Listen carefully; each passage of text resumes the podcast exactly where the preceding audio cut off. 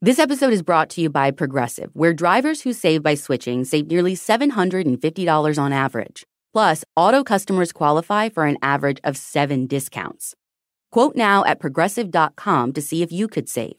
Progressive Casualty Insurance Company and Affiliates. National average 12-month savings of $744 by new customers surveyed who saved with Progressive between June 2022 and May 2023. Potential savings will vary. Discounts not available in all states and situations. Everyone's brains work a little differently, and for me, learning a new language can be really hard, especially the older I get. That's why I'm excited to try Rosetta Stone. This isn't just flashcards. Their program immerses you in many ways with its intuitive process. You can pick up any language naturally, first with words, then phrases, and then sentences. Don't put off learning that language. There's no better time than right now to get started. For a very limited time, Full Body Chills listeners can get Rosetta Stone's lifetime membership for 50% off. Visit rosettastone.com/chills. That's rosettastone.com/chills. This episode was produced with audio effects in full surround sound. For the best experience, we kindly recommend you listen with headphones.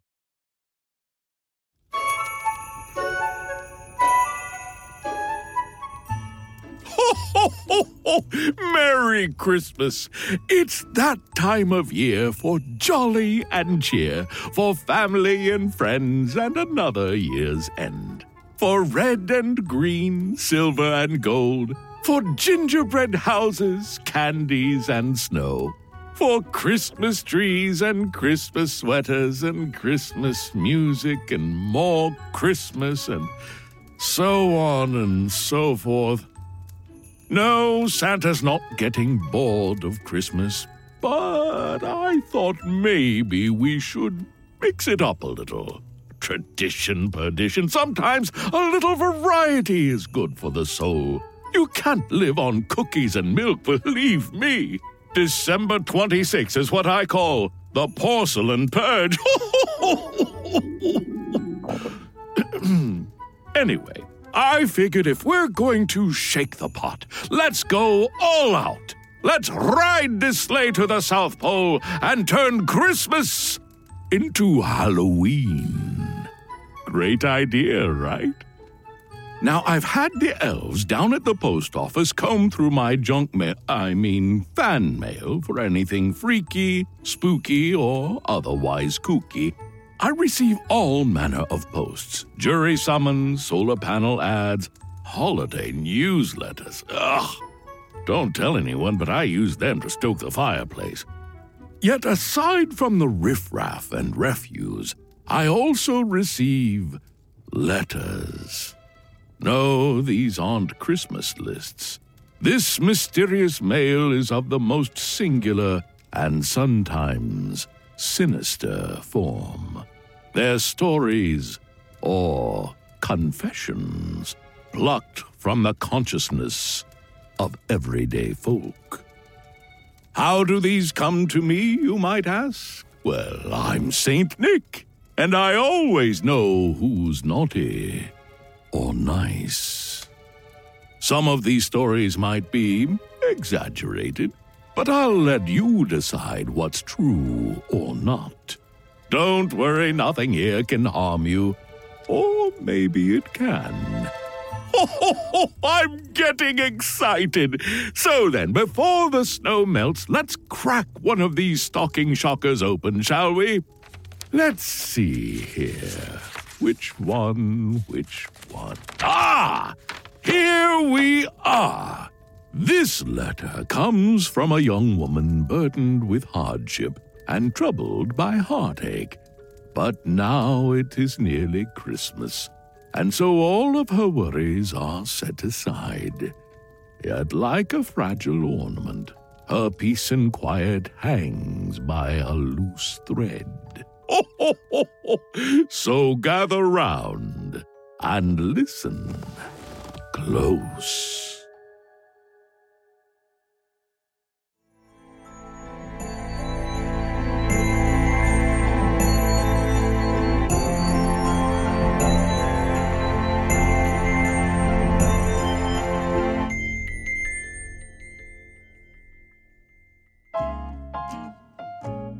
For as long as I could remember, Uncle Ed's tree had been the physical manifestation of the word Christmas. I remembered my parents taking me to see the big tree in Union Square one year when I was little and being confused by the uniform, frankly unornamental baubles adorning it.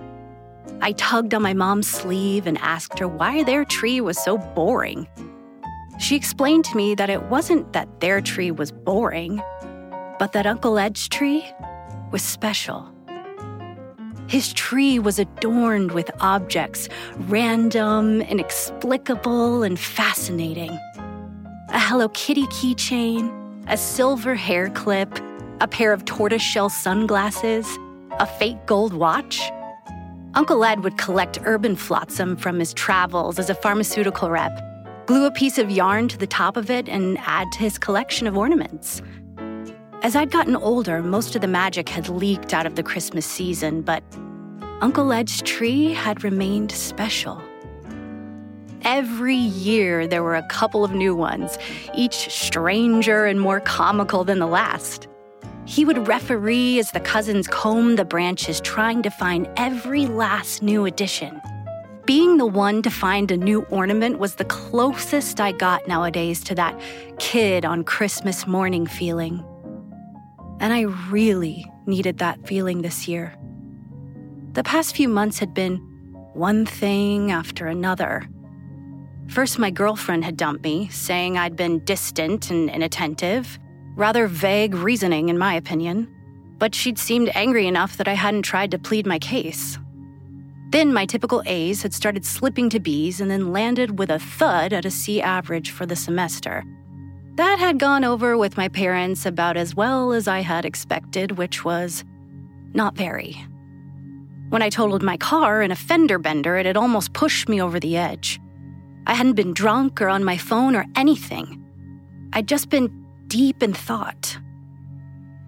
My best friend Melody was one of the first friends I'd made in college. After getting bids for the same sorority, we'd bonded over our shared love of swimming. We'd both been pretty serious about it in high school, and when we were first getting to know each other, we'd compared awards. She got more accolades for freestyle, while I excelled at butterfly. But overall, it was clear that the trophies and medals painstakingly arranged in the display case in her room far outnumbered mine. We drifted apart in the last few months, though.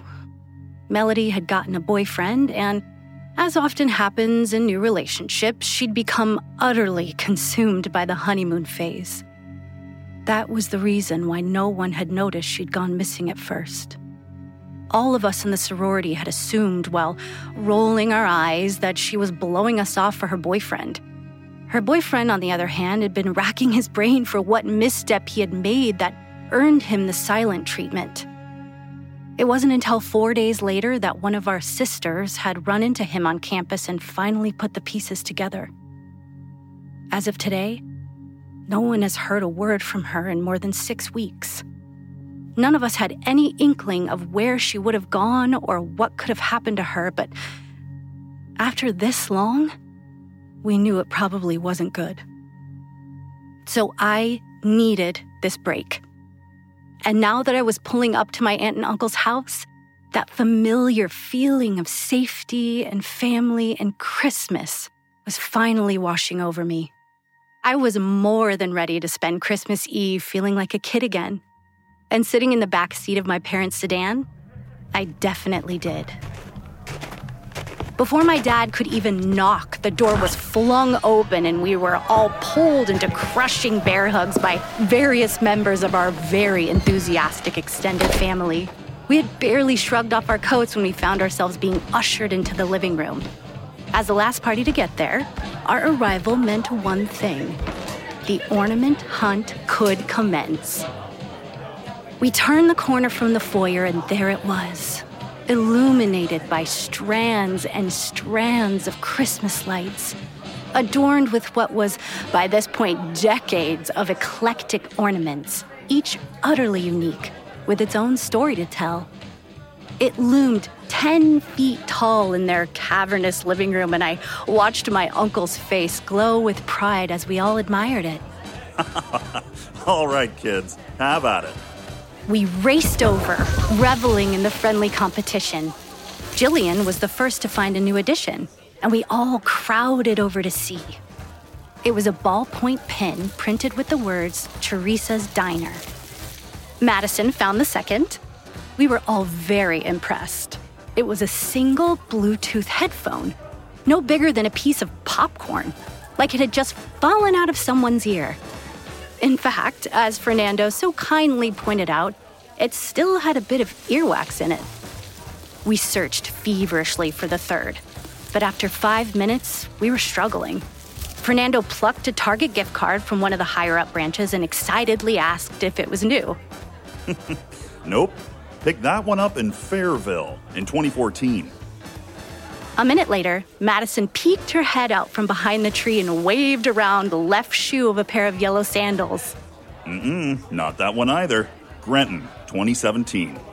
Then, tucked away in the branches, only about 3 feet off the ground, I spotted an ornament that stopped me in my tracks. Not just because I thought it was new, but because seeing it brought a rush of emotion that I wasn't expecting. I carefully extracted the makeshift ornament from the branches. It was a swimming medal. "I got it, guys," I said, but my voice wavered, making the enthusiasm sound as unconvincing as it felt. They all crowded around so we could admire the final edition. Jillian remarked on Uncle Ed's creative genius in picking a high school swimming award, and he inclined his head in a mock bow. They were laughing, congratulating me on my find, but as badly as I wanted to share in the merriment, there was a knot in the pit of my stomach that I couldn't ignore. The queasiness didn't leave all evening and was still there as I settled into my spot on the living room couch, another benefit of being the last to arrive, and tried to fall asleep. The tree that had once been such a source of joy was now a specter. It hovered before me, silhouetted menacingly against the living room window. I tried to force my eyes to close, to will the tension out of my shoulders, but I couldn't. Not until I untangled the question still sitting in my stomach. I threw off the covers and quietly creaked across the hardwood floor. I had to see that ornament again. I had to be closer to this object that had so suddenly and so vividly brought melody back into my world. I searched through the branches for the second time, but rather than the bubbly anticipation of that evening, this scavenger hunt was filled with only apprehension. I had to turn my phone flashlight on to find it, but there it was, still hidden in the back of the tree. I pulled it off, but this time something I hadn't noticed in the earlier frenzy grazed my fingertips. There was a raised pattern on the back, like it was printed with something. I flipped it over and read the words, St. Anne High School, first place 400-meter freestyle, 2019. St. Anne High School. Why did that sound so familiar? I bit the inside of my cheek, thinking hard. A memory tickled the back of my mind. Something Melody had said about Catholic school and scratchy wool uniforms. I had hoped the re-examination of the medal would disprove my suspicions, but even though the connection was flimsy, the knot of questions churning in my stomach only coiled tighter. I thought back to that evening. Nope. Picked that one up in Fairville in 2014. The gift card. Frantically, I circled the tree, searching. And then I spotted it in the higher branches. On my tiptoes, I was able to grab it. The front was nondescript, just the generic Target logo. I flipped it over and scrawled on the back in crowded Sharpie. I found exactly what I was looking for. Happy birthday, Sophie. Here's $50 to your favorite place. XOXO, Mom. Sophie. I felt guilty. More than guilty. Distraught. At the thoughts now running through my mind, but at the very least, I had to prove myself wrong. I opened Google on my phone and typed in Fairville 2014 Sophie. The results were a barrage. Young woman goes missing from her job at local daycare. Sophie Forrester, 24, was last seen as she went on her lunch break at a local daycare. Her supervisor contacted law enforcement after Forrester left her 30-minute break and never returned.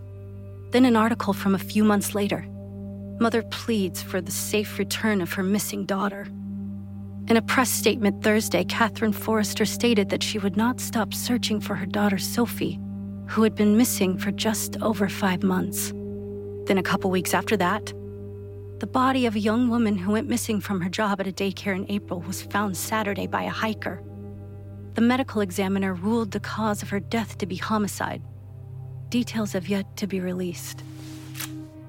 My heart thudded sluggishly in my chest. No, this was not right. Maybe it was just a coincidence. Maybe her wallet had fallen out of her purse while some stranger who was not my Uncle Ed abducted her. I felt like my legs might go out from under me. I gently placed the medal and the gift card on the floor, side by side. If I was going to let myself indulge in this ridiculous theory, I had to do everything I could to be sure. What was the other ornament he'd mentioned earlier? He said he picked it up in Grenton in 2017. Was it a sock or something? No, a sandal. It was easy to pick out from amongst the foliage. The vibrant yellow was impossible to miss, and I snatched it from the branches. This time I knew what to look for. I typed in Grenton 2017 missing woman. The first article that popped up was from August of that year. The body of a young woman was found Thursday on the side of Butterfield Road in Grenton. Her cause of death has yet to be determined, and police have asked for help in determining her identity. I pressed the back button on my phone, hoping the next headline would say, "Killer caught in case of murdered Jane Doe," with a mugshot of some stranger. But that's not what it said. It said, "Jane Doe identified as Andy Blum, 27, of Grenton." As I scrolled, images of a strawberry blonde, freckled young woman sped past with the impersonal captions of a news article capitalizing on her tragedy. Then one photo stopped me dead in my tracks. She looked younger in it, high school aged. It was a cheesy senior portrait, a beaming teen leaning awkwardly against a brick wall. And on her feet was a yellow pair of sandals, the left half of which I was holding. The photo blurred as my hands started to shake. I went back to the search page again and scrolled further. Vehicle of suspect in a Grenton slaying revealed in security footage. I had barely processed the words before I clicked on the article. Cameras from a nearby business showed a man driving away in a blue, older model Dodge Ram. I froze. Slowly, I raised my gaze from my phone and looked out through the front window towards the driveway. Sitting there, barely visible in the moonlight, was my uncle's pride and joy, his deep blue 1997 Dodge Ram. The 1,000 explanations that had been ricocheting through my mind went silent. These were not ornaments. These were trophies. This was not a whimsical Christmas tradition. This was the obsession of a very sick man. My hand fell to my side and the sandal slipped out of my fingers, thudding dully on the ground. My breathing sped up, getting shallower with each inhale. The tears started before I could think to stop them. Then I was shocked out of my panic by a blinding light. I whipped around, suddenly face to face with my uncle. Hand on the light switch. He looked wary, almost worried when he saw the tears on my face. Then I followed his eyes as they scanned the room and registered the array of ornaments on the floor, and my phone opened to an article about a woman whose shoe lay between us. Our eyes met. For a split second, I saw something flash across his face. The floor creaked as he shifted his weight from one foot to the other. Then he relaxed his posture and pasted a toothy grin on his face, one that didn't quite reach his eyes.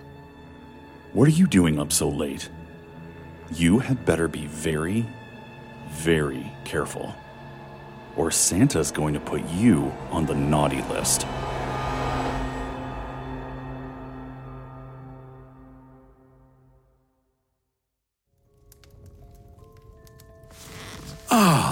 What a way to start the season, don't you agree?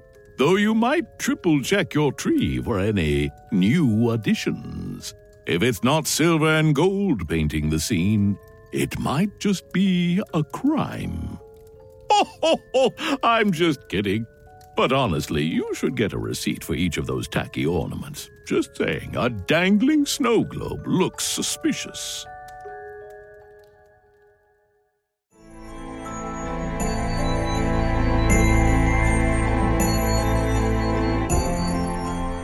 Full Body Chills is an audiochuck production. This episode was written by Nina Schmidt and read by Jamie Lake. This story was modified slightly for audio retelling, but you can find the original in full on our website. So what do you think, Chuck? Do you approve?